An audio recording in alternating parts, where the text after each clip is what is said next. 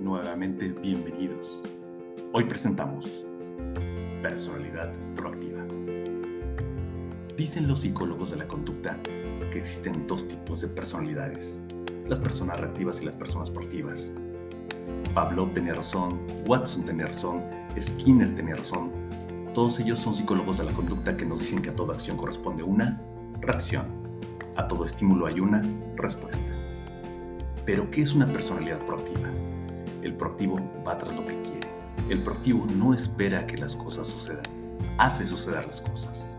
Mientras que el reactivo se queda en el análisis y análisis y tanto análisis le lleva a la parálisis, el proactivo va tras sus sueños, hace suceder las cosas.